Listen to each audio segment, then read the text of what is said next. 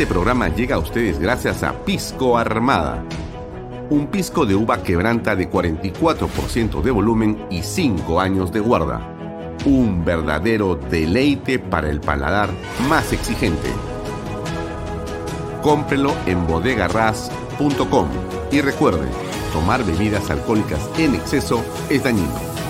PBM Plus, alimento para adultos con HMB proteínas, vitaminas y minerales con HMB. Vainilla y chocolate, que ayuda a mantener la fuerza de los músculos.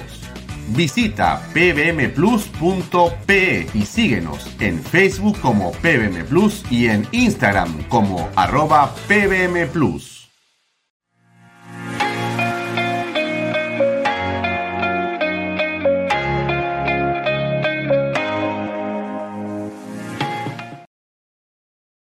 Bienvenido a la familia Sarcleti. Contamos con más de 20 años construyendo momentos especiales en más de 21 establecimientos ubicados en Lima y provincias. Tenemos la variedad de carta más grande para compartir en familia, con amigos o simplemente tomarte un tiempo para ti. ¿Estás listo para vivir la experiencia Sarcleti? Lomas de Yura estamos muy contentos de haber cumplido con el sueño de muchas familias peruanas, por lo siguiente. Porque nuestros hijos tienen zonas seguras de esparcimiento y recreación. Porque gracias a los bonos de techo propio y nuevo crédito Mi Vivienda pagamos cuotas más bajas que las de un alquiler. Porque gracias al convenio con Foripol tenemos la tasa más baja a nivel nacional. Porque nos brindan espacios cómodos y agradables. Porque contamos con los servicios básicos las 24 horas porque me permitió desarrollar mi negocio familiar. Así como estas y otras familias, los invitamos a que ustedes también formen parte de nuestro proyecto Las Lomas de Yura. Indupark, lotes industriales desde 300 metros cuadrados. Págalos en 6 meses sin intereses. Indupark, crece con los expertos en desarrollo. ¿Qué tal amigos? ¿Cómo están? Muy buenas noches. Bienvenidos a una nueva edición de Bahía Talks por Canal B, el canal del Bicentenario. Mi nombre es Alfonso Valle Herrera y como todas las noches estamos con ustedes de seis y media a 8 pm. Hoy tenemos un programa especial. Vamos a tener como invitado a uno de los abogados penalistas más prestigiosos y no menos polémicos, como es el caso de César Nakazaki va a estar con nosotros la próxima hora para y media para conversar en torno al eh, caso que llama la atención porque en el centro está el presidente de la República, Pedro Castillo.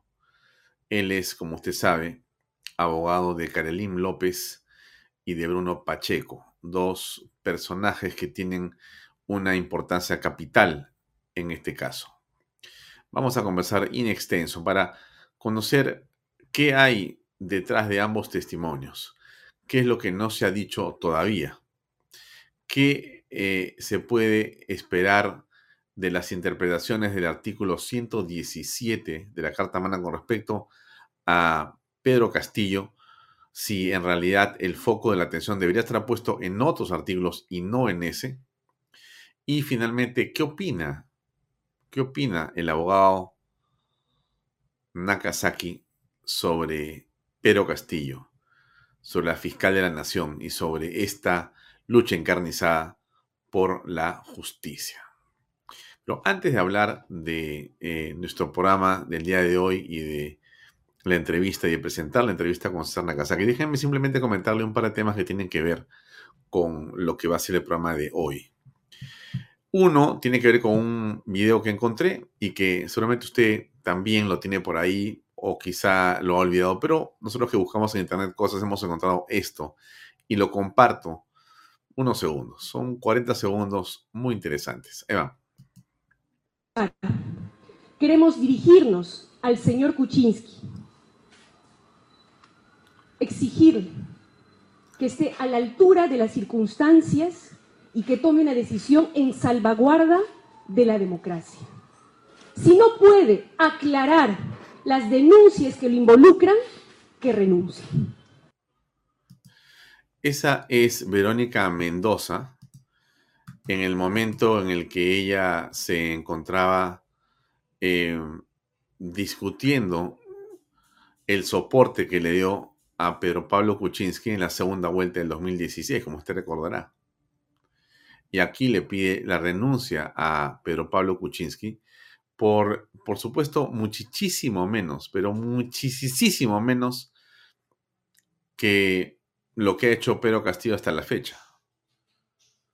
Se paraba ella valiente, decidida, política, a decirle, no tiene autoridad moral, tiene que irse. Porque Kuczynski no le había dado, como se dice, pelota en su gobierno, ni un ministerio, tampoco había tomado como empleadas a sus colaboradoras y ya no recibía seguramente nada. Entonces estaba realmente seguro, ¿no? Indignada. Pero qué curioso, mire usted. Ahora estamos en el 2022. Ya estamos en noviembre del 2022. Y de parte de la señora Verónica Mendoza no existe un ápice. Ya no tuitea, se han acabado los megas. No dice nada. Simplemente ahora ella y sus colaboradores andan silentes, en silencio. Más bien viendo la oportunidad de regresar con Pedro Castillo. Así es la doble moral y el doble rasero que tienen estas personalidades. Pero algo importante de comentarle, no hace mucho la DEA está explicando a través de un caso y una circunstancia en Colombia un hecho que me parece muy importante traerlo a colación. Mire usted este video que también hemos encontrado y que es muy útil para que usted se dé cuenta cómo es que la corrupción que afecta, por supuesto, eh, los, digamos, sectores económicos, eh, sociales, políticos, ¿no? Transversalmente, es un delito que no tiene fronteras. Y Interpol y la DEA están evidentemente dando vueltas para ver y saber qué está pasando. En el Perú hay una oficina de ellos. Y tienen ojos y oídos. Ahora, quiero que escuchemos junto este video de lo que dice una de sus representantes a los carteles de las drogas y a los que se creen poderosos. Se lo voy a ir leyendo porque está eh, en letras un poco pequeñas y de repente usted, como está en inglés, podría no leerlo o no entenderlo. Se lo voy a leer mientras se transmite. Ahí va para que usted escuche. General Garland and U.S. Attorney Williams. Este caso debería enviar un mensaje claro a cualquier líder extranjero que abusa corruptamente de su poder para apoyar a los carteles de la droga. Si toma dinero de drogas para su elección, si acepta sobornos de cárteles de la droga, si trafica con drogas mortales, si protege a los carteles criminales de la droga, si permite que la violencia y el asesinato florezcan a manos de los carteles, E entonces la DEA no se detendrá ante nada para hacerle responsable de sus crímenes. Si cree que puede esconderse detrás del poder de su posición, está equivocado. Es muy importante, muy importante y muy interesante mirar lo que pasa en este contexto y en este momento. Lo que está haciendo Pedro Castillo lo que están haciendo sus huestes, en el fondo tiene una conexión. Tiene una conexión. Lo que vemos nosotros solamente es la parte superficial. Lo que ha logrado escarbar la señora Patricia Benavides en sus carpetas fiscales, en sus cientos de páginas de investigación, en sus 190 elementos de convicción, es apenas una parte muy, pero muy superior, muy superficial. Es como un iceberg. Apenas una punta estamos viendo y en el fondo hay una masa inconmensurable de corrupción y de potencialidad. Ese es el riesgo que representa Pedro Castillo para el país. Lo que dice esta representante de la D del Interpol es clarísimo ellos están jugando en ese límite. Están cruzando el límite. Tarde o temprano esto va a terminar. tarde o temprano esto va a terminar. Lo mejor que podría pasar al país es que termine temprano. Porque los niveles de corrupción, de destrucción, de desastre generados en torno a la administración y al país van a ser inmensos. Reconstruir todo esto, porque se hará. Cuando Castillo deje el poder y cuando lo deje también Dina Boluarte y sus huestes, habrá que reconstruir la patria. Y como otras veces, después de haber sido arrasadas por la corrupción, habrá que comenzar ladrillo por ladrillo, pero se hará finalmente. Pero hay que estar conscientes y ser conscientes que nos enfrentamos a una mafia como nunca antes vista en la historia. Con una serie de personajes, de ONGs, que se rajan las vestiduras aún en este momento y que quieren, sin duda, ganar y pescar a río revuelto, tratando de llamarse ahora de centro y inaugurando epítetos para los que criticamos de ultraderechista, fachos, etc. ¿Qué tal raza? Por no decir otra cosa. En fin, le dejo ahí, le dejo ahí esto. Y más bien eh, me interesa mucho que vean la entrevista que está a continuación. Logramos acordar con Nakazaki una entrevista eh, en su casa. Nos permitió ingresar con nuestras cámaras y grabar lo que ustedes van a ver a continuación. Con ustedes, el doctor César Nakazaki aquí en Baella Talks en exclusiva para todos ustedes.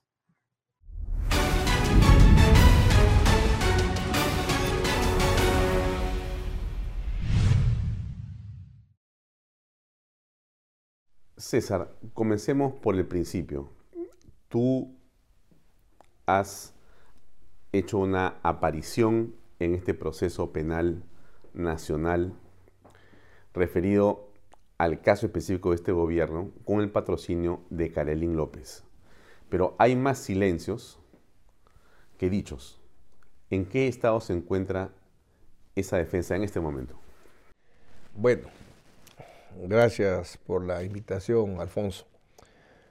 Yo asumí un compromiso, ya con más de 32 años de abogado, habiendo defendido en los casos más complejos de la historia de la República y tres presidentes, ya casi al término de mi carrera, sentí la gran responsabilidad de contribuir como abogado a que esta historia tenga un punto final no puede haber tantos presidentes, tantos ministros, tantas altas autoridades investigadas penalmente para llevar a la presidencia de la República en medio de tantos antis y frustraciones al presidente Castillo.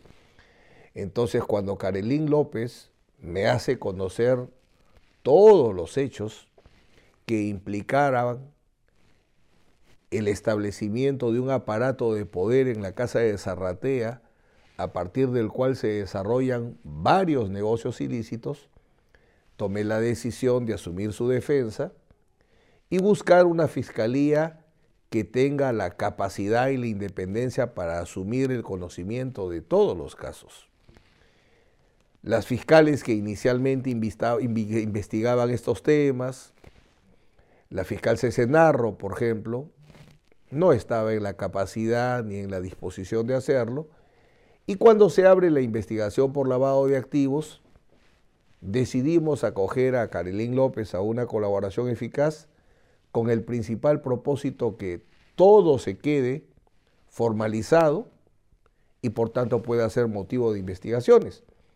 Y eso ha llevado al desarrollo de todos los casos que denomino los casos Arratea. Pero ha dado la impresión que algo eh, se ha guardado Carelín o el abogado por estrategia le ha pedido que guarde silencio sobre ciertas cosas hacia la prensa, me refiero. No, lo que sucede es que la presencia mediática inicial que fue muy fuerte, tú recordarás que quien sale a revelar los casos Zarratea y a enfrentar al gobierno es el defensor de Carilín López. Entonces lo que hice es posesionarla mediáticamente. Ella sufría un injusto embate mediático. Recuerda que en los primeros momentos del tratamiento mediático de los casos Arratea, se decía que Karelín López era una especie de escudo del presidente Castillo. Y el tiempo reveló que era todo lo contrario. Entonces, hecho conocer al público lo que se puede dar a conocer, ya lo demás tiene que irse desarrollando dentro de los casos, ¿no? Por ejemplo, los congresistas niños en su desesperación por deslegitimar sus investigaciones, en los últimos días dicen, Carolín López, ¿por qué no declara? ¿Por qué no declara? ¿Y por qué no declara? Porque ella declaró donde debía. Declaró en los procedimientos de colaboración eficaz y lo que corresponda a desarrollar respecto al caso de los niños ya tiene que ser la fiscalía. La inocencia o la culpabilidad de estos congresistas, que como seres humanos los entiendo, no está en lo que dijo Carolín López solamente. Ahora hay que ir a investigar las obras, hay que ir a investigar las designaciones, hay que ir a investigar a los empresarios y ahí se sabrá finalmente si ellos son inocentes o culpables. Pero parece difícil, eh, César, que Carlín no haya visto más de lo que dijo. En verdad, porque ella ha estado en el centro de una serie de temas absolutamente eh, controversiales y que después han terminado en investigaciones y en carpetas fiscales. Petroperú, la misma Casa Zarratea, los niños, pero ella simplemente parecía más bien eh, una, eh, digamos, testigo, pero bastante atrás o medio reservada, ¿no? A ver, vamos. Carelín López era una testigo referencial porque la principal fuente de información era Bruno Pacheco. Eso quedó marcado desde el primer día, ¿no? Un elemento. Un segundo elemento, el aparato de poder de Zarratea, quienes realmente conocen cómo funcionaba el núcleo de estos negocios ilícitos y hasta dónde llegaron, tiene que tener alguna de tres características. Tiene que ser de puña, o tiene que ser familiar, o tiene que pertenecer al a la pequeña cuota de Perú Libre que integra este aparato de poder. Carolín López ni es de Puña, ni es familiar del presidente Castillo, ni está en la pequeña cuota de Perú Libre. Entonces, lo que ella podía conocer, evidentemente era, ojo, ella llega por Bruno Pacheco y está hasta que duró Bruno Pacheco. Desde que Bruno Pacheco es secretario general hasta que Bruno Pacheco sale, evidentemente es un tiempo muy corto.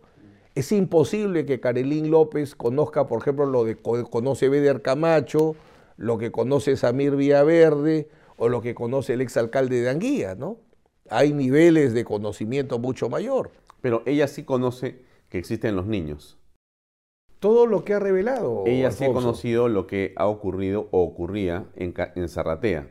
Entonces, Carolín sí aparece como un elemento inicialmente muy importante. Tuvo su rol, primero hizo conocer estos hechos. Si Carolín López no hubiera decidido tomar la vía legal que lo hizo, hasta la fecha, nada se sabría y estas redes de negocios ilícitos seguirían adelante. ¿Qué pasa con Bruno Pacheco? ¿Cómo Así, eh, César Nakazaki termina siendo también abogado de otro de los, eh, digamos, testigos o eh, actores principales en este caso. Bueno, el, el, elemento específico es que Bruno Pacheco llega a una serie de acuerdos con la, con la fiscal Marita Barreto, la fiscal que dirige o coordina el equipo especial, y Bruno Pacheco buscaba un abogado que sea el aval que pueda garantizar que esos compromisos se cumplan. Y sobre esa base me convoca. Entonces yo ingreso para que él pueda desarrollar su procedimiento de colaboración eficaz y la fiscal en su momento, luego que verifique la información que él viene brindando con mucha más amplitud que Carilín López, como es evidente, entonces la fiscal Marita Barreto cumpla con los compromisos que se estableció en esas negociaciones para que él ingrese al procedimiento de colaboración eficaz. Bruno Pacheco, a diferencia de Carlín López, sí es un actor principal de primera mano. Él es eh, junto con el presidente y otras personas más, alguien que está presente en la toma de decisiones que finalmente han, eh, digamos, terminado. En las decisiones no. Eh, se ha permitido conocer, por ejemplo, como te comentaba hace un rato, la estructura del núcleo. En una organización, en una organización criminal es como una empresa criminal. Entonces, el directorio, el directorio, o en todo caso el núcleo de poder, lo integran en Zarratea, donde no podía ingresar, por ejemplo, Bruno Pacheco, puñas, paisanos, familiares y miembros de la pequeña cuota de Perú Libre. Bruno Pacheco tampoco tiene esas características. Entonces no tiene el rol que, por ejemplo, sí tienen aquellos que vinieron de puña para respaldar primero al candidato y luego al presidente. No tiene el rol que tienen los familiares. Este caso algún día pasará a la historia. Tiene varias aristas, pero una arista de este caso es que es un caso de sobrinos. Los sobrinos tienen un rol protagónico. Pero antes de ir a los sobrinos, hablemos un poco más del de, eh, caso de Bruno Pacheco. La gente se pregunta cosas concretas. Los 20 mil dólares eran una coima para Pedro Castillo y él los dejó olvidados en la oficina que tenían para su gobierno? Yo te aseguro que hay cosas que... ¿Leyenda urbana? Por eso, hay cosas que prenden mucho en el tema mediático. Por ejemplo, déjame regresar a Carolín López. Este... Samir, Samir Villaverde sale, no, con lo más fuerte. Samir Villaverde sale diciendo que Carolín López le dio dos millones de soles al presidente Castillo porque el presidente, porque ella, con su influencia sobre el presidente Castillo, nombró al gerente de Petro Perú e hizo ganar a Budayet, que se demostró que al, al, al gerente de Petro Perú lo pone el dueño de la clínica La Luz. El dueño de la clínica La Luz primero quiere ponerlo como presidente del directorio, no reunía las condiciones, pide ponerlo como gerente, luchaban algunos directores y los ministros por no hacerlo, tan es así que un ministro no llega a juramentar porque no lo quería como gerente de Petro Perú. Y Bruno Pacheco entra en coordinación ya con el presidente del directorio de Petro Perú y se le nombra, porque el presidente Castillo le da la orden que atienda al requerimiento de su paisano Fermín Silva. O sea, Carelín López, cero en la designación del gerente general de Petro Perú. Y que hizo ganar a Budayet, doblemente falso, porque también está declarado por todos los funcionarios, directores de Petro Perú, que una vez que entra el gerente general de Petro Perú, él le dice al directorio, estos son los gerentes que tienen que ingresar a los puestos claves que permitieron realizar los actos que se dice este, llevaron a que obtenga Budayet la buena pro. O sea, lo de los 2 millones se cayó. Ya, pero los 20 mil dólares. Ya, por eso te decía, una leyenda urbana. Número dos, en el caso de los 20 mil dólares, Bruno Pacheco y todos sus hermanos sostienen que ese dinero responde a un origen lícito. Bruno Pacheco ha reconocido muchos hechos, ha informado respecto de muchos hechos, pero respecto a esos 20 mil dólares se declara absolutamente inocente. Así como él sostiene que no hubo fraude electoral, igualmente sostiene que lo de los 20 mil dólares, y ojo que ha hablado del caso de los generales, ha hablado del caso de las sombras. ¿Es inocente porque no sabe de dónde son? No, no, no, no, ¿Son de Estoy diciendo que él y sus hermanos han, testificado el origen de esos 20 mil dólares, incluso con un peritaje, donde ha habido venta de terrenos, ha habido préstamos de los familiares, porque en ese momento Bruno Pacheco queda solo y tenía que solventar una defensa. Una pregunta, César si esos 20 mil dólares fueran de Pedro Castillo. No lo son. No, no, lo son. no, no, no. Eh, eh, tú me dices que no. Y, Él ha señalado. vamos a te estoy sacando de los hechos y de la verdad para por un momento hacer una hipótesis para conversar simplemente. Si no fueran, tú, tú ves el caso y tú ves que el caso de Pacheco, esa plata no es de los hermanos ni es de Pacheco, sino era una culpa del presidente, ¿qué implicaría eso? Si fuera así, negado, pero si fuera así. Es que yo te diría, ¿para qué hacer más hipótesis cuando hay clara? Ojo, me estás haciendo declarar y voy a tratar de mantener un equilibrio porque la declaración de Bruno Pacheco no se ha filtrado. En el caso de Carilín López yo tenía mucha libertad porque la declaración de Carilín López se había filtrado completamente. ¿Cuál es la que no se ha filtrado en el caso de Bruno? Ninguna se ha filtrado oficialmente. O sea, lo que estás contando tú ahora sobre el origen del dinero, ¿es la primera vez que lo comentas ante cámaras? Sí, porque es la defensa, como es defensa de inocencia, no está en la colaboración eficaz, entonces no tengo ningún problema. O sea, ojo, Bruno Pacheco no se ha declarado culpable de todos los delitos por los cuales es investigado. Hay casos donde sostenemos inocencia. Lo que te puedo decir es que él ha hablado de actividades muy lucrativas de diversos funcionarios del gobierno. Entonces, si él señala que diversos funcionarios del gobierno, por ejemplo, las áreas que se desarrollaron en el tema del Congreso, algunos temas que se desarrollaron con el presidente, sus sombras, los generales de la policía, ha señalado tantas actividades de negocios ilícitos, ¿qué le costaría decir a él estos 20 mil dólares también son? Aparte que él nunca fue un receptor de dinero para darle al presidente, salvo en un hecho que ha reconocido, que es el de Petro Perú, y el agradecimiento de Fermín Silva por la gestión que se hace de lograr que sea gerente general quien él quería que sea designado. Eh, Beder Camacho nunca se acerca a Bruno Pacheco con dinero para darle facilidades y poder mantenerse en, digamos, la clandestinidad.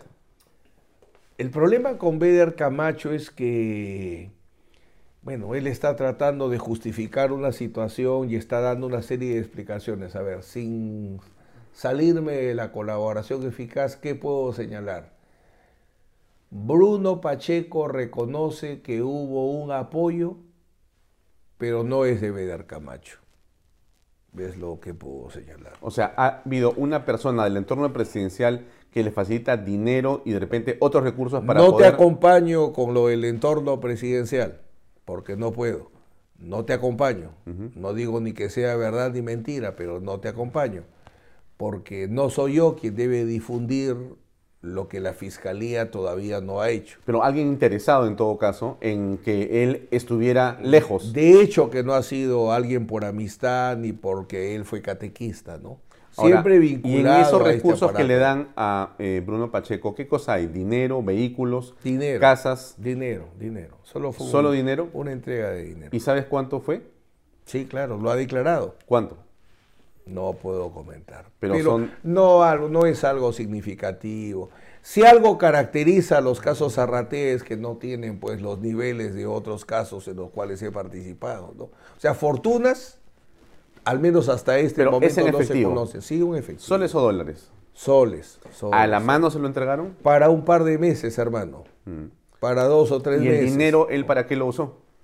Para vivir esos dos tres meses que hacía Bruno Pacheco. Pero él estaba buscando, además eh, de vivir, significa de repente pagar un lugar donde vas a estar escondido, o pagar protección, o pagar movilidad, o pagar abogados. Inicialmente pagó abogados cuando estuvo en la defensa Fernando Gas. ¿Comparte ese dinero? No, los 20 mil dólares. Ya, los 20 mil de Los la 20 familia. Los 20 mil dólares. Pero eso se fue rápido con Ugas. Los- no lo sé tampoco, no, no lo sé. Pero los 20 mil dólares eran para abogados. El otro dinero que ha reconocido era, Bruno Pacheco tiene dos hijas y un hogar que mantener, ¿no? Aparte de lo que él se tiene que mantener, ¿no? Bien, entonces tenemos a Bruno Pacheco. Eh, ¿Tú consideras que la declaración de Bruno Pacheco puede ser determinante en este caso? ha permitido desarrollar, analiza desde cuándo Bruno Pacheco entra en colaboración eficaz y todos los casos que se han derivado. O sea, los insumos de la fiscal de la nación están ahí. Tres componentes. Se crea el equipo especial contra la corrupción en el poder. Se crea el equipo que dirige Harvey Castillo. Harvey Colchado. Harvey Colchado, perdón. quizás a los 15 o 20 días ingresa como colaborador eficaz Bruno Pacheco. Después de eso, ¿cuántos casos se han producido? Es interesante. Antes de estos tres equipos fiscales, equipo de policías y Bruno Pacheco, antes de que se había desarrollado un solo proceso penal, Tarata. Entra el equipo de, de fiscales, policías, entra como colaborador eficaz Bruno Pacheco, que es todo lo que se ha desarrollado, comenzando por el caso de Anguía, ¿no? O sea que la información que tú conoces y que no nos puedes revelar porque está en parte de la carpeta fiscal o en parte de la investigación, eh, ¿es determinante? Todos los casos que han surgido después que se acoge a colaboración eficaz Bruno Pacheco explican la importancia de su presencia. Según tú, no porque seas tú el abogado, pero el caso o testimonio de Bruno Pacheco es el que puede terminar con Pedro Castillo? Yo creo que tiene que ser un conjunto de testimonios. No hay un testigo directo que diga, en ningún caso de los colaboradores que yo conozca, uno que diga, él tiene una cuenta en Andorra de 2 millones de dólares. O yo tengo un video en el cual Castillo aparece recibiendo dinero. No lo hay. No hay un Vladivideo. No existe. No existe. Hasta donde yo conozco, no existe. Samir Villaverde hizo mucha bulla, pero no ha concretado nada. Pero Pedro Camacho dice que tiene una serie de materiales, por ejemplo, ha hablado de los registros de entradas y salidas y demás de la Palacio de Gobierno, también los celulares de los edecanes, y él tiene, y ha dicho que tiene videos y que él ya los grabó y ha grabado, y que si algo le pasa los va a revelar. Entonces, si hay realmente cosas comprometedoras. A ver. ¿Tú crees eso? A ver, por eso, vamos por partes, hermano. Vamos por partes. Pruebas, no me cabe la menor duda, sino que te hacía la reflexión que una cosa es pruebas directas, como los Vladivideos, y otra cosa son indicios. Que dicho sea de paso, aprovechando tu importancia en la formación de la opinión pública, la principal prueba para condenar en los grandes procesos penales es la prueba indiciaria, no la prueba directa. La gente cree que en la justicia en el mundo se condena porque hay un testigo presencial que vio matar a una persona. El grueso de los grandes asesinos son condenados porque se encuentra ADN al costado de la víctima o porque lo amenazó un mes antes o porque lo encuentran. O sea, qué, curioso lo que dices, porque eh, contrasta con la opinión de la defensa del presidente que dice que es inocente porque no hay pruebas directas. Por eso, bueno, una cosa es lo que diga Benji, que es un abogado bien formado. Todo penalista sabe, y mi maestro decía lo siguiente, el doctor Santos Quiquisola, la reina de la prueba en el proceso penal es la prueba indiciaria. Y basta el caso de O.J. Simpsons, ¿qué es lo que se discutía? Indicios, un guante muestras de sangre. La prueba directa no existe. Y, segundo tema, estándar probatorio para qué? Estándar probatorio para que haya investigaciones preliminares.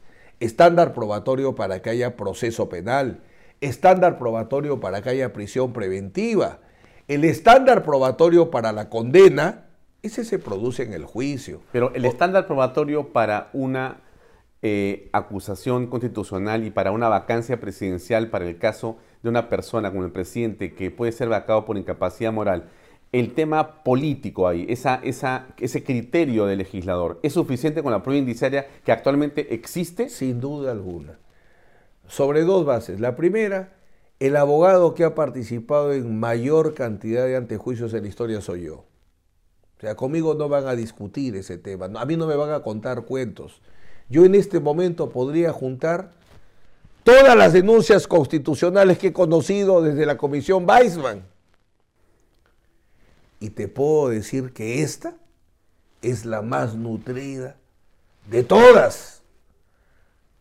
Todos los funcionarios del gobierno de Fujimori que he defendido y todas las personas que he defendido a lo largo de los años, ninguna denuncia constitucional tuvo tantos elementos como esta de acá.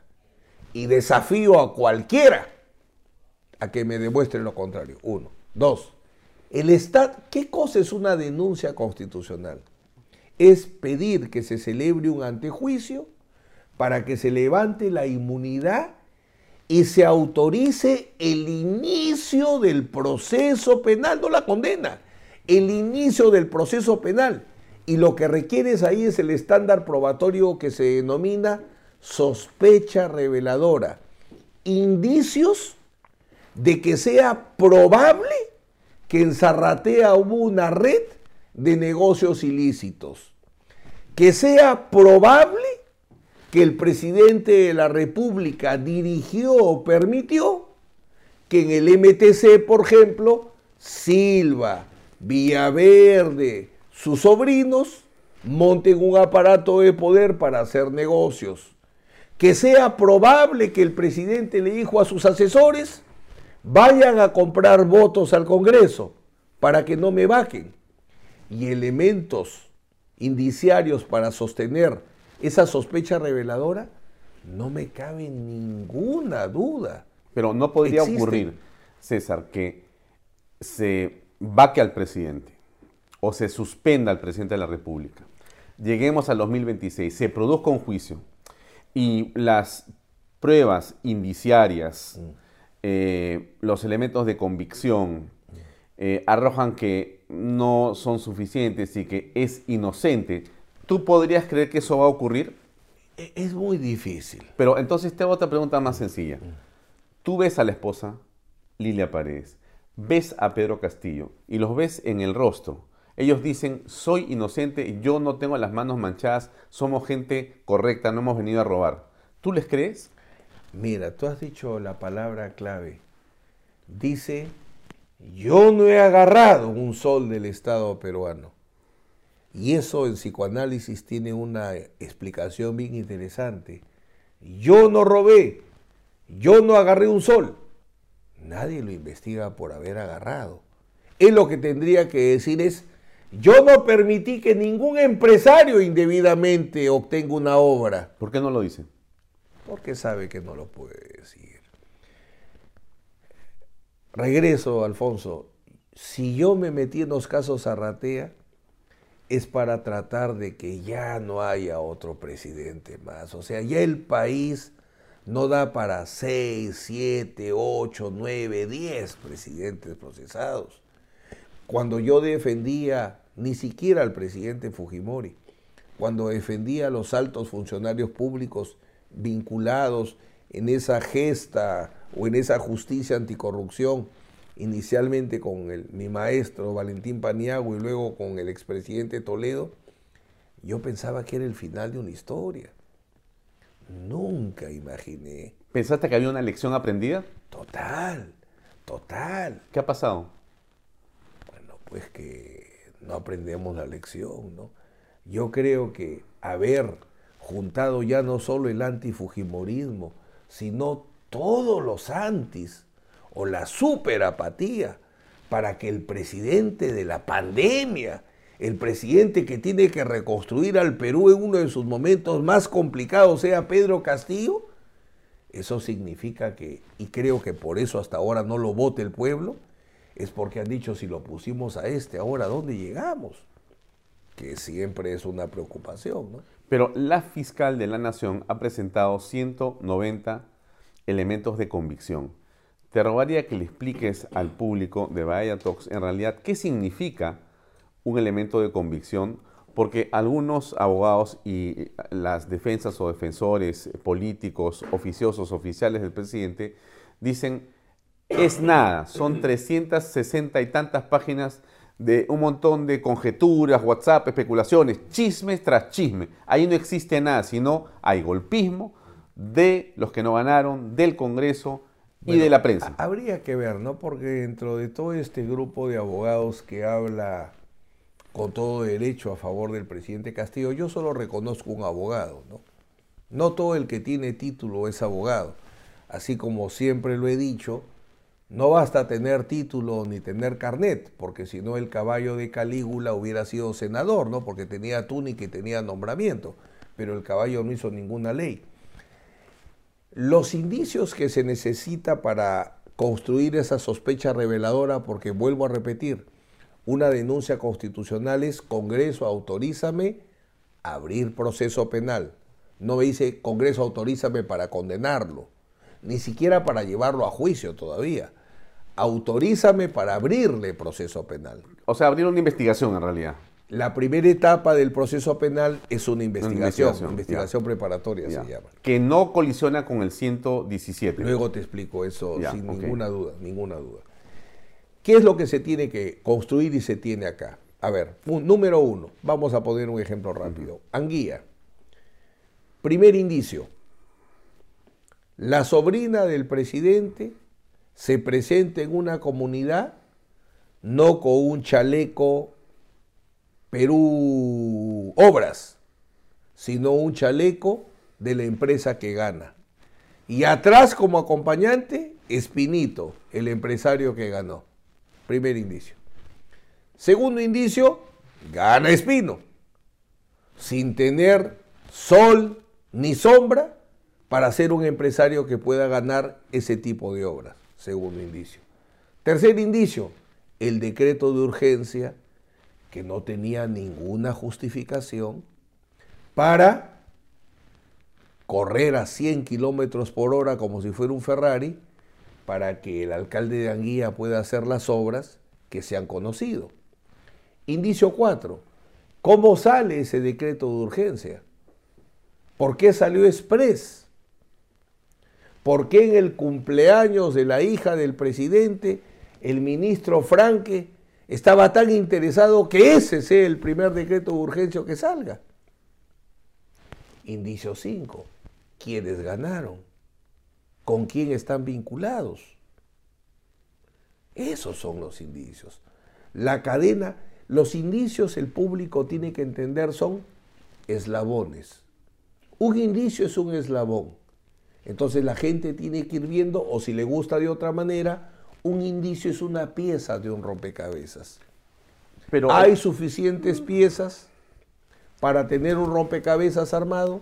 el juez Checli dice que no se puede tocar al presidente de la República. Vamos a otro tema.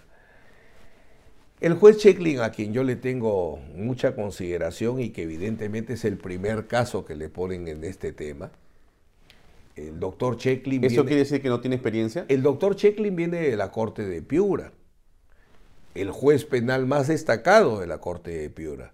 Pero en la Corte de Piura, en su avatar, en su quehacer jurídico, habrá visto caso de alcaldes. Pero yo pregunto si él ha blindado al presidente. El tema es el siguiente. El doctor Checklin lo que ha resuelto es una tutela de derechos para ver si podía el Ministerio Público investigarlo preliminarmente.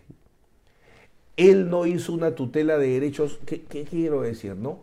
Hay la parte considerativa de un auto y hay la ratio decidendi que decimos los abogados, la pepa, la médula del pronunciamiento. Lo que él se pronunció es exclusivamente si el presidente de la República puede o no ser investigado preliminarmente. Todavía no se le ha hecho la pregunta vía una acción si puede ser ya no investigado, sino procesado. O sea, respondo, la resolución del doctor Checklin no establece que Pedro Castillo no pueda ser procesado por más que haya hecho una consideración o un razonamiento general, porque no fue el objeto de la tutela. Y él no estaría inhabilitado para hacerle un planteamiento concreto y que él pueda ahora analizar con mayor profundidad. O sea, la resolución del doctor Checklin no marca un pronunciamiento sobre si el presidente de la República puede ser o no procesado. Ahí sí te pregunto entonces por Benji. ¿Benji es tu alumno o ha sido alumno tuyo? No, no ha sido mi alumno, porque alumno sería quien yo le he enseñado en la universidad, ¿no? Correcto. En todo caso, todos reconocemos, porque más es público y, lo- y sabemos que él es una persona joven, creo que un abogado destacado, por lo que he escuchado. El más destacado de su generación. Claro. Eh, curioso, pero en todo caso, la pregunta es la siguiente. Entonces, Benji sostiene que el eh, juez Checkley ha dicho que en realidad eh, al presidente no se le puede investigar y no se le puede, digamos, Eh, es la lectura- procesar. Es, es la lectura que él, de acuerdo a su defensa, le da. Yo no voy a debatir con Benji porque le tengo mucho aprecio y él me considera su maestro, pero lo que te puedo decir concretamente es lo siguiente. El artículo 117 de la Constitución está muy mal enfocado en este caso. ¿Por qué? El presidente de la República tiene varias prerrogativas constitucionales. Inviolabilidad, inmunidad, antejuicio y fuero especial. Son cuatro. La inviolabilidad es un blindaje que proviene del... La constitución peruana es una mezcla, una fusión como la comida del sistema presidencialista y del sistema parlamentario. Del sistema parlamentario trae la institución del refrendo ministerial. Por eso el artículo 128 y 129 de la Constitución, ahí está la clave, no en el 117, el 128 y 129 dicen, el presidente de la República no puede hacer nada sin el refrendo ministerial. Es inconstitucionalmente ir- irresponsable. Irrespon- justamente. Y como el presidente es irresponsable, esa es la inviolabilidad, ¿quién asume su culpa? El ministro. El ministro. Entonces, el presidente, al ser inviolable, no tiene responsabilidad penal, mira, mucho más que inmunidad, no tiene responsabilidad penal por los actos que realice en ejercicio de su función, una política de Estado, por ejemplo. Esa es la inviolabilidad. La excepción a la inviolabilidad, o sea, el presidente está invulnerable respecto a ciertos actos presidenciales, excepto los que diga el 117. Entonces, el 117 no tiene nada que ver con inmunidad. El 117 es la excepción a la inviolabilidad. O sea, el presidente de la República no responde por actos presidenciales, salvo que sean de las diversas materias del 117. ¿Dónde dejamos el asesinato, la violación, el narcotráfico que puede el presidente estar inmerso en? Actos presidenciales, no delitos comunes. Políticas, resoluciones supremas, decretos supremos. Esto lo sostuve y no me dieron la razón en el caso del presidente Fujimori. Él no puede ser responsable penalmente por la política antiterrorista, porque quien establece la estrategia militar de la lucha contra el terrorismo, si es con aviones, tanques, guerra de máxima intensidad, sucia, etcétera, es el Comando Conjunto de la Fuerza Armada El responsable. y la policía. El presidente es irresponsable. El ministro de Defensa ni de testigo estuvo. Si hubieran aplicado bien el 128 y 129, ¿dónde están los ministros de Defensa del presidente Fujimori de los años 91 y 92? Bien, gracias. Es evidente que ese juicio fue político, no jurídico. Entonces, pero es respecto a actos presidenciales.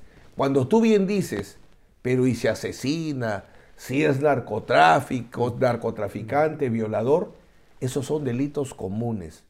No existe ninguna de las cuatro prerrogativas que te he dicho, o privilegios, inviolabilidad, inmunidad, antejuicio y fuero especial, son para delitos comunes. Lo que se protege es la función pública. Ha- Has dicho, César, ese juicio, refiriéndote al de el presidente Alberto Fujimori, fue político, dices, no fue jurídico.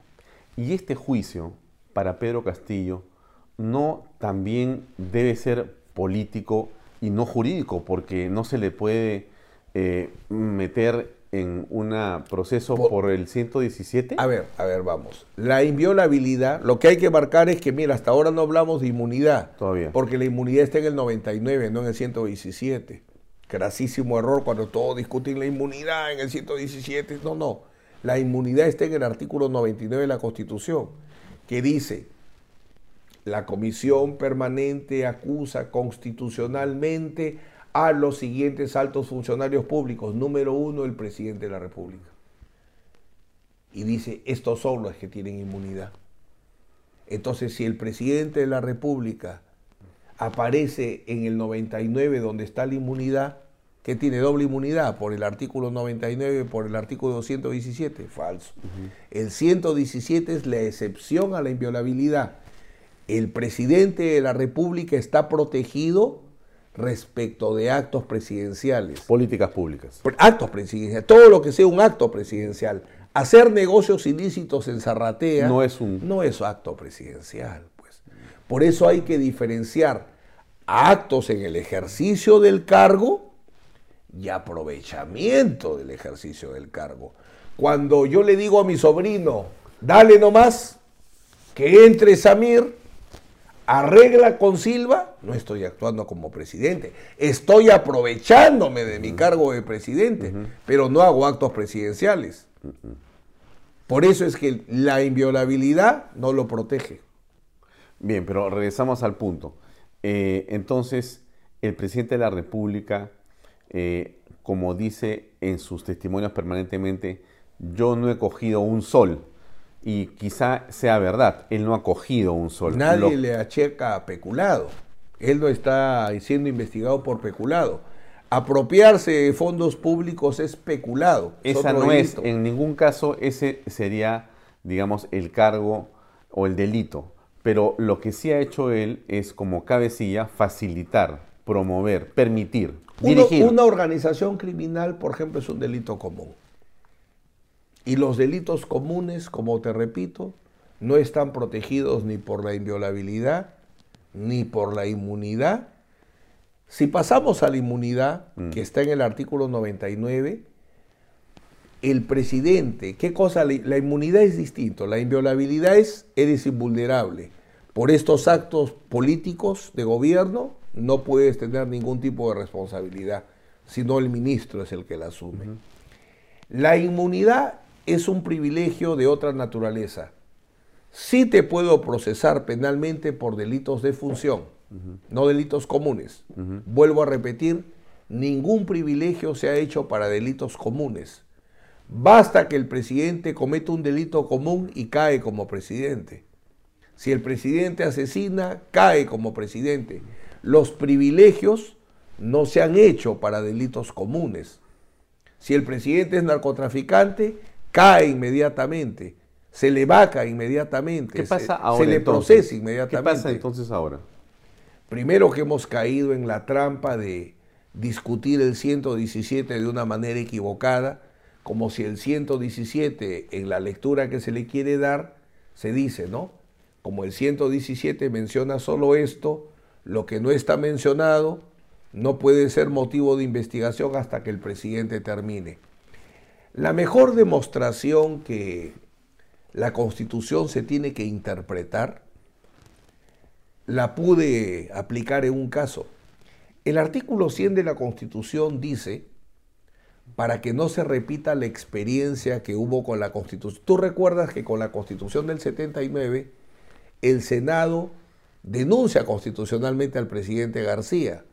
La denuncia llega a la Corte Suprema y la Corte Suprema la archiva y dice no ha lugar a abrir proceso penal. El Congreso saltó hasta el techo y algunos dicen que el 5 de abril se dio entre varias razones por esa, porque les enojó mucho que no se procese a Alan García.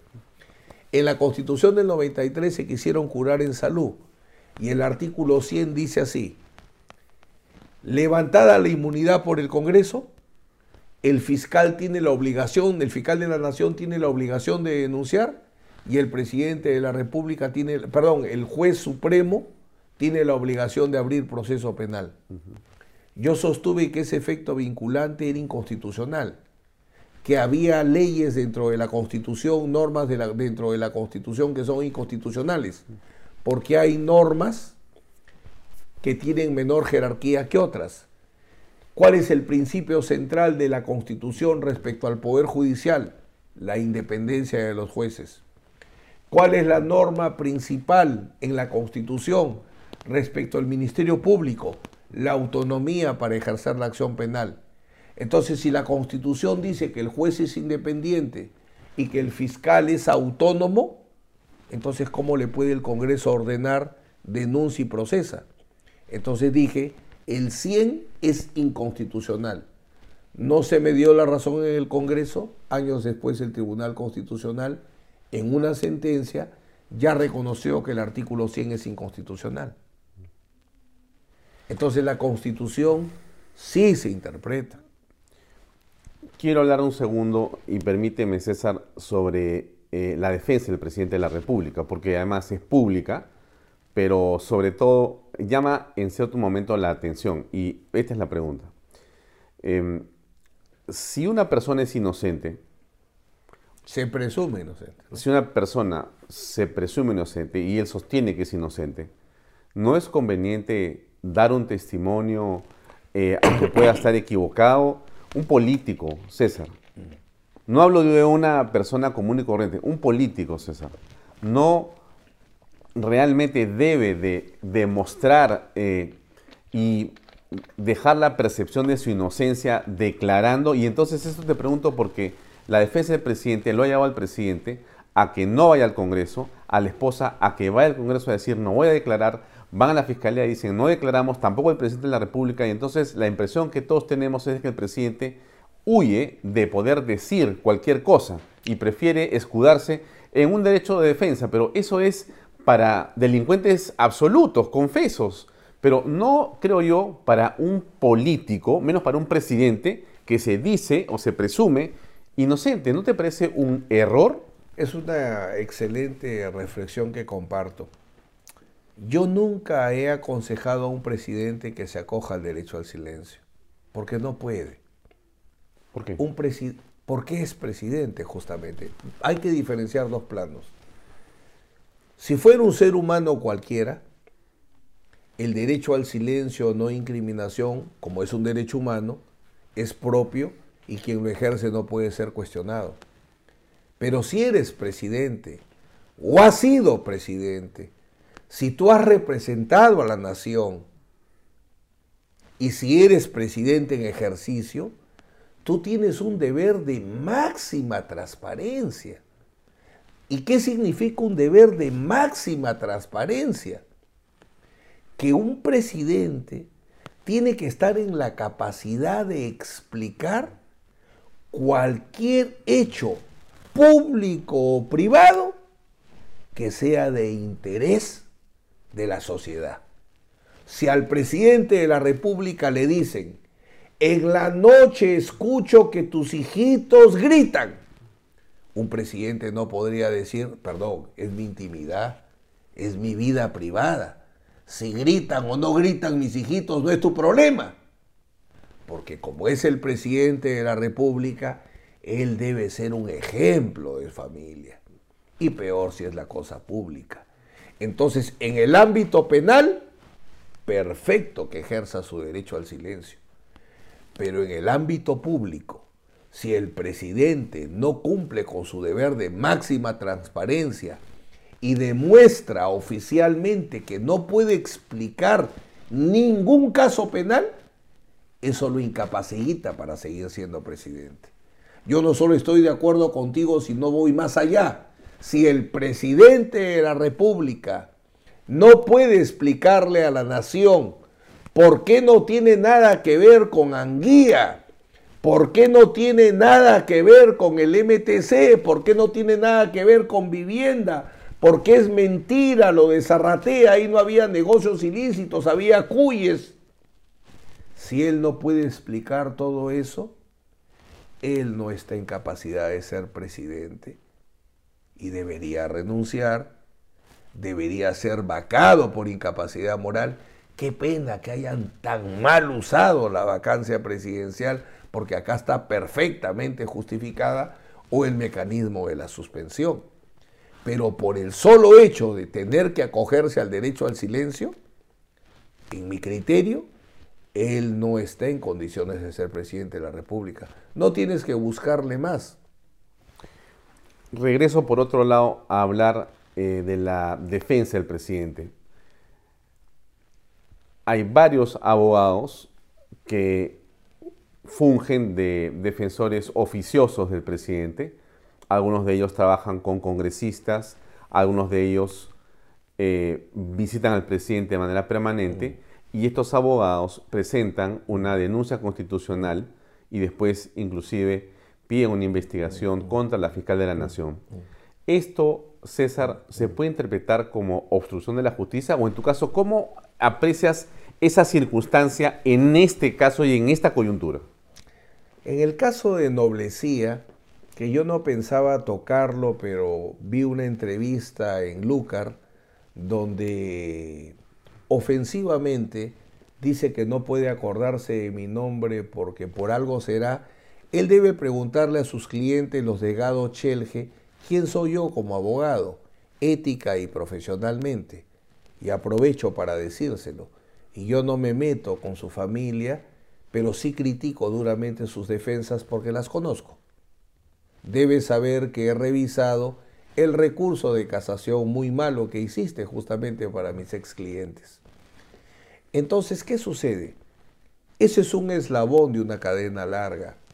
Hay una campaña, yo no entiendo cómo el presidente de la República convoca a la OEA para decir que peligra la democracia en el Estado peruano y no dice que es él. El presidente de la República rompió sus deberes de neutralidad, como la constitución dice que quien hace cumplir y cumple las decisiones de jueces, quien tiene que dar la fuerza necesaria, los jueces y los fiscales no tienen policías para hacer cumplir sus decisiones. Es el poder ejecutivo y el presidente en la cabeza. Cuando el presidente sale en tweet, saca un tweet y él emplaza y dice que esta es una campaña difamatoria. Primera escena. Segunda escena. En el Salón Grau, durante varios días, empieza en las noches a hacer reuniones donde empieza a atacar a la fiscalía, las investigaciones. Cuando empieza a boicotear el presupuesto de las investigaciones, cuando trata de ingerir o intervenir en los equipos, él ya dejó de ser presidente y empezó a utilizar el poder para tratar de golpear y desestabilizar la investigación más compleja de la historia, no por el hecho en sí mismo, sino porque es la primera que se realiza no contra el ex gobernante, sino la que se realiza contra el gobernante. Entonces, toda esta campaña es ilegítima porque es expresión de abuso de poder y es absolutamente difamatoria. En el caso de la fiscal de la Nación, se ha armado una campaña absolutamente difamatoria en la cual lamentablemente se han sumado gente a la cual yo respeto mucho y no entiendo por qué se ha sumado. Por ejemplo, Gustavo Gorriti, el mismo Diego García Sayán. Diego García Sayán es representante de la ONU y él tiene que velar por la independencia de los magistrados.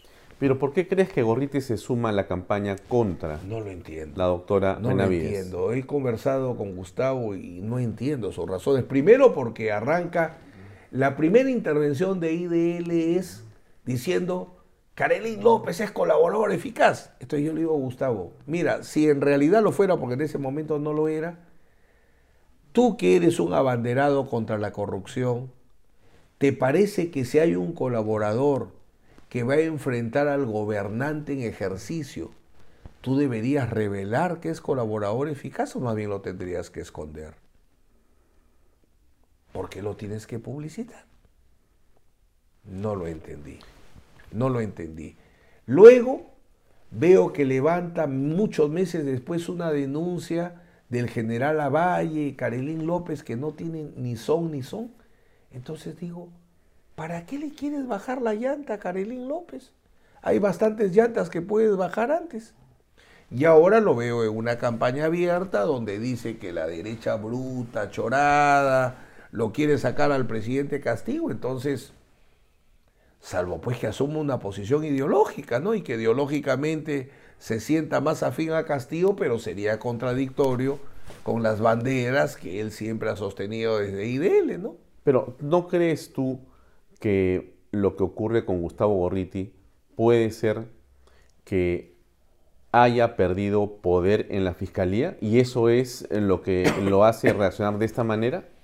Bueno, él evidentemente tenía una gran relación con el Ministerio Público porque hay que recordar que en los casos Cuellos Blancos, donde todas las interceptaciones telefónicas fueron con autorización judicial, no patriotas que aparecían por ahí como es la costumbre, ¿no? Normalmente las grabaciones son de un patriota, pero esas eran con autorización judicial.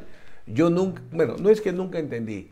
Yo al comienzo, te confieso, confesé que de alguna manera justifiqué que sea IDL quien las tenga, porque pensé que las fiscales provinciales se enfrentaban al poder, jueces supremos, fiscales supremos, y tenían miedo que las neutralicen. Pero para mí fue una gran decepción que terminen reunidas con el presidente Vizcarra y por tanto ya no eran investigaciones limpias, sino enturbiadas por un manejo político, ¿no? Tengo entendido que la mayoría de grabaciones no ha sido hasta ahora procesada justamente para tener una especie de arsenal para poderlo utilizar contra el enemigo de turno, ¿no? Bueno, pero entonces en esa línea él ha perdido poder. Él no tiene la misma relación que tenía antes con la fiscalía, sin duda alguna, pero que él ataque a las investigaciones y favorezca al presidente Castillo porque ha perdido poder con el Ministerio Público, ojalá que no sea así, ¿no? Eso no es el concepto que tengo de Gustavo. Para ir terminando, César, agradeciéndote nuevamente por tu tiempo y tu paciencia para contestarnos. Eh, Parece que no hay salida en el campo penal para el caso de Pedro Castillo. No existe en el Congreso de la República la capacidad para poder ni ir por una suspensión y parece que por la vacancia con más votos es en realidad una ilusión. La calle, la calle, las marchas, eh, ¿tienen algún sentido para ti? ¿Pueden inclinar una balanza en este escenario político y politizado?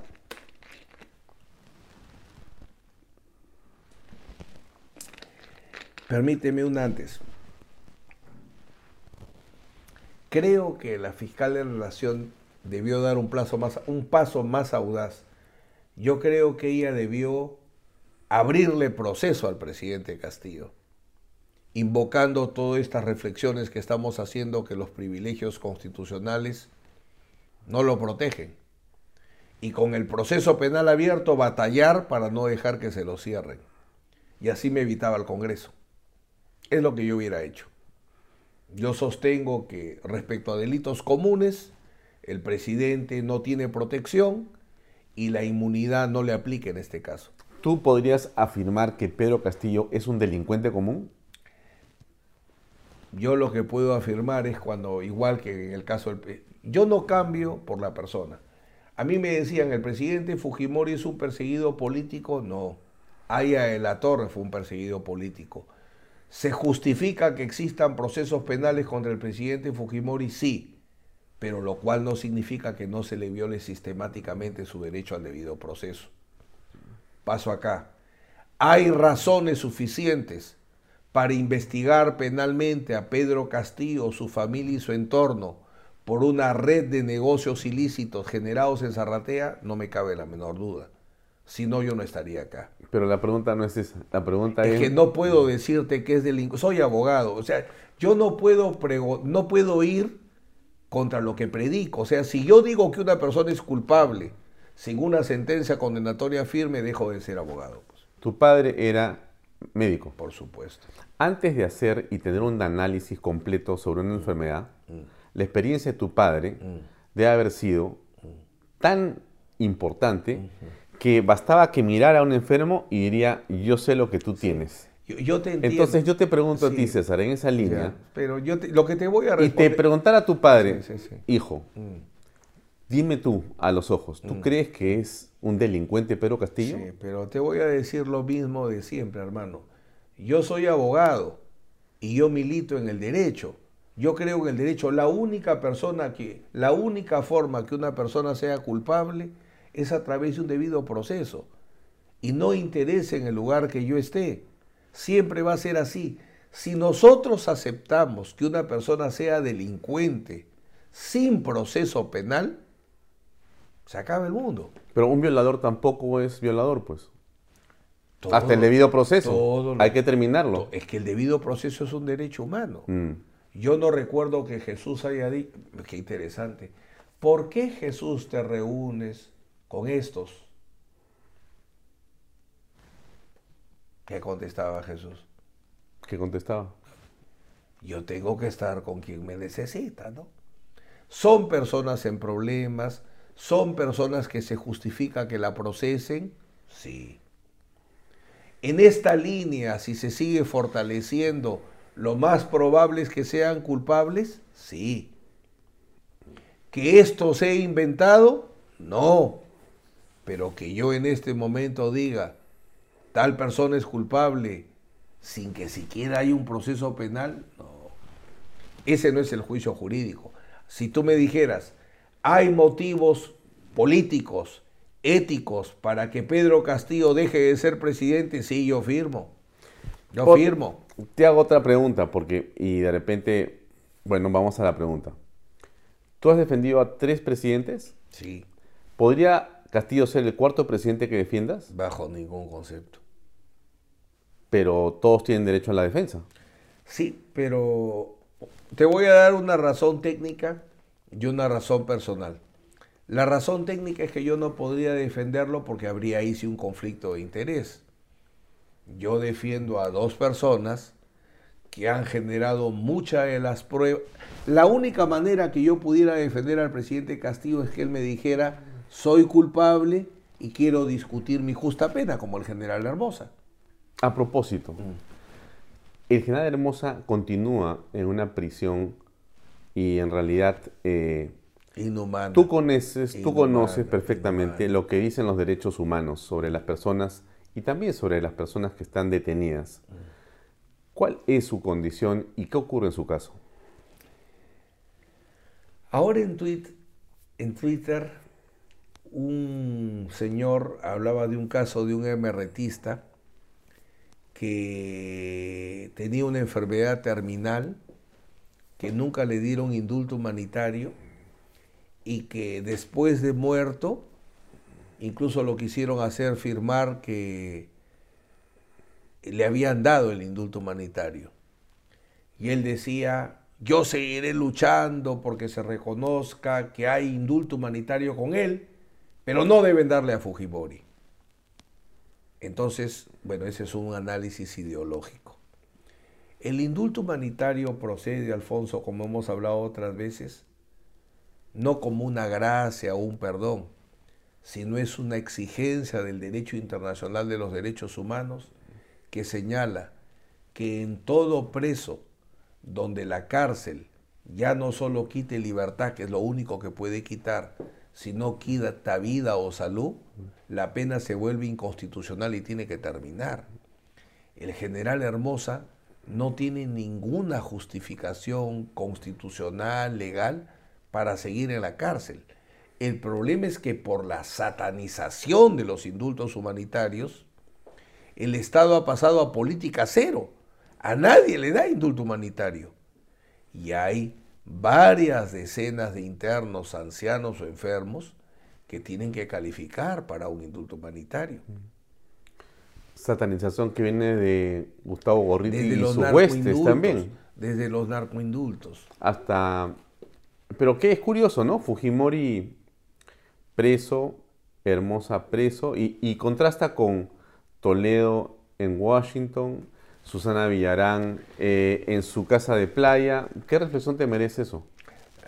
Y que la gran mayoría, nadie le ha dicho a la Corte Interamericana que la gran mayoría de indultos humanitarios, el 80% por lo menos, se ha dado a condenados por terrorismo.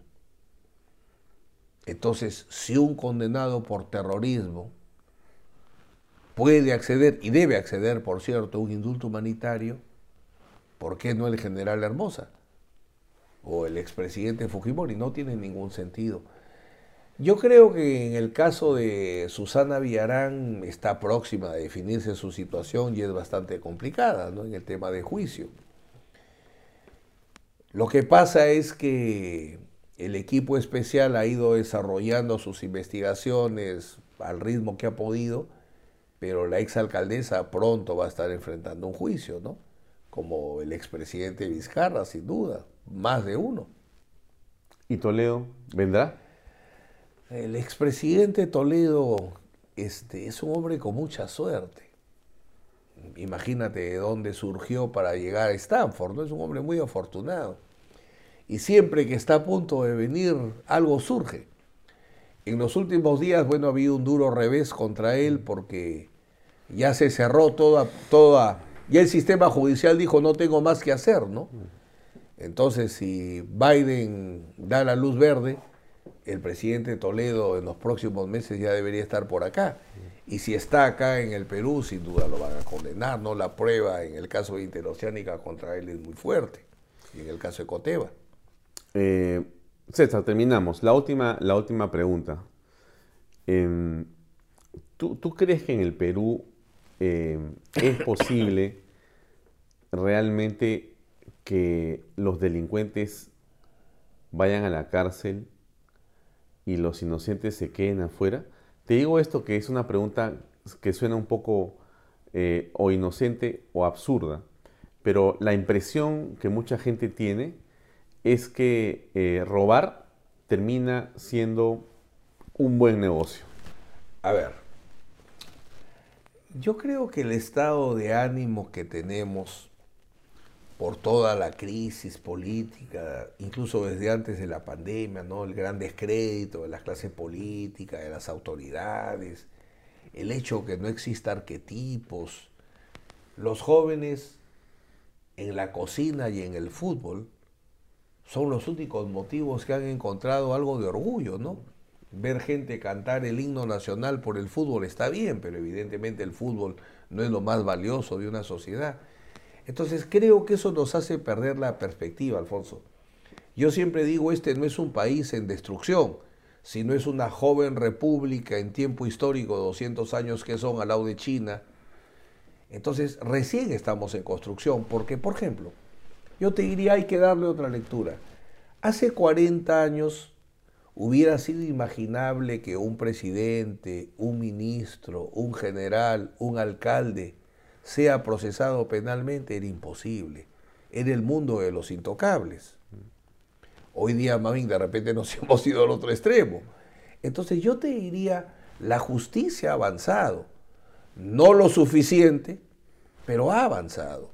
Es más, hemos superado la crisis del Lavallato, que nos agarró con un sistema de justicia no muy bien compuesto, nos cae lo de los CNM audios.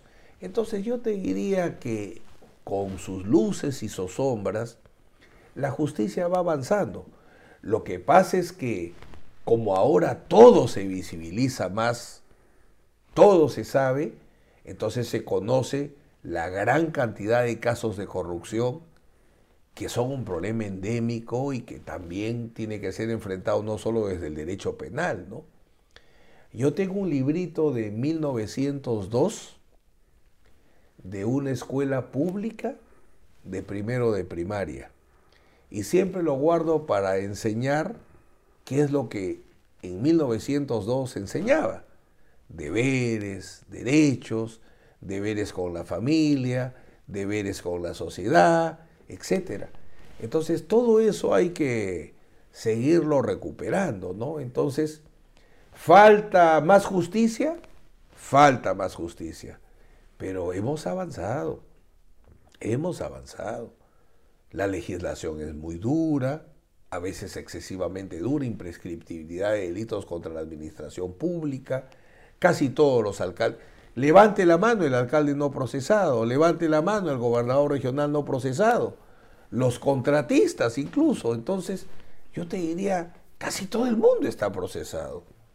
Entonces, el problema no es de impunidad, el, problema es que el sistema, así como el sistema de salud colapsa, El sistema de justicia está en construcción totalmente. No hemos logrado todavía el diseño adecuado para que los mejores sean jueces, sean fiscales. Tenemos que seguir construyendo.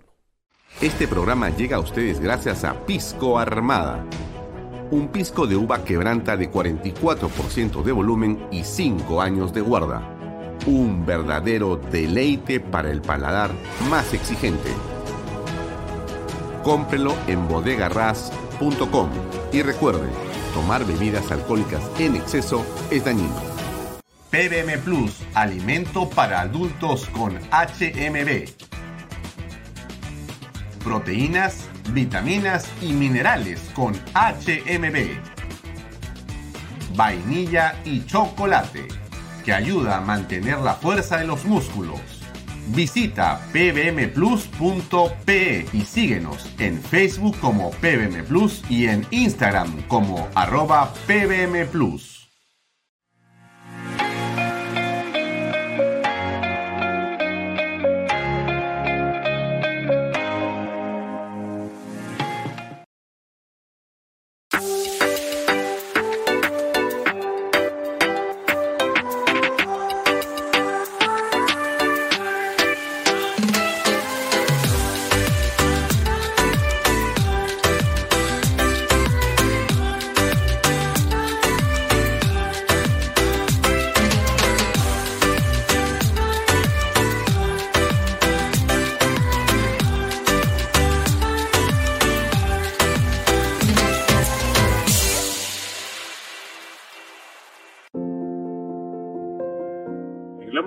estamos muy contentos de haber cumplido con el sueño de muchas familias peruanas, por lo siguiente. Porque nuestros hijos tienen zonas seguras de esparcimiento y recreación. Porque gracias a los bonos de techo propio y nuevo crédito Mi Vivienda pagamos cuotas más bajas que las de un alquiler. Porque gracias al convenio con Foripol tenemos la tasa más baja a nivel nacional. Porque nos brindan espacios cómodos y agradables.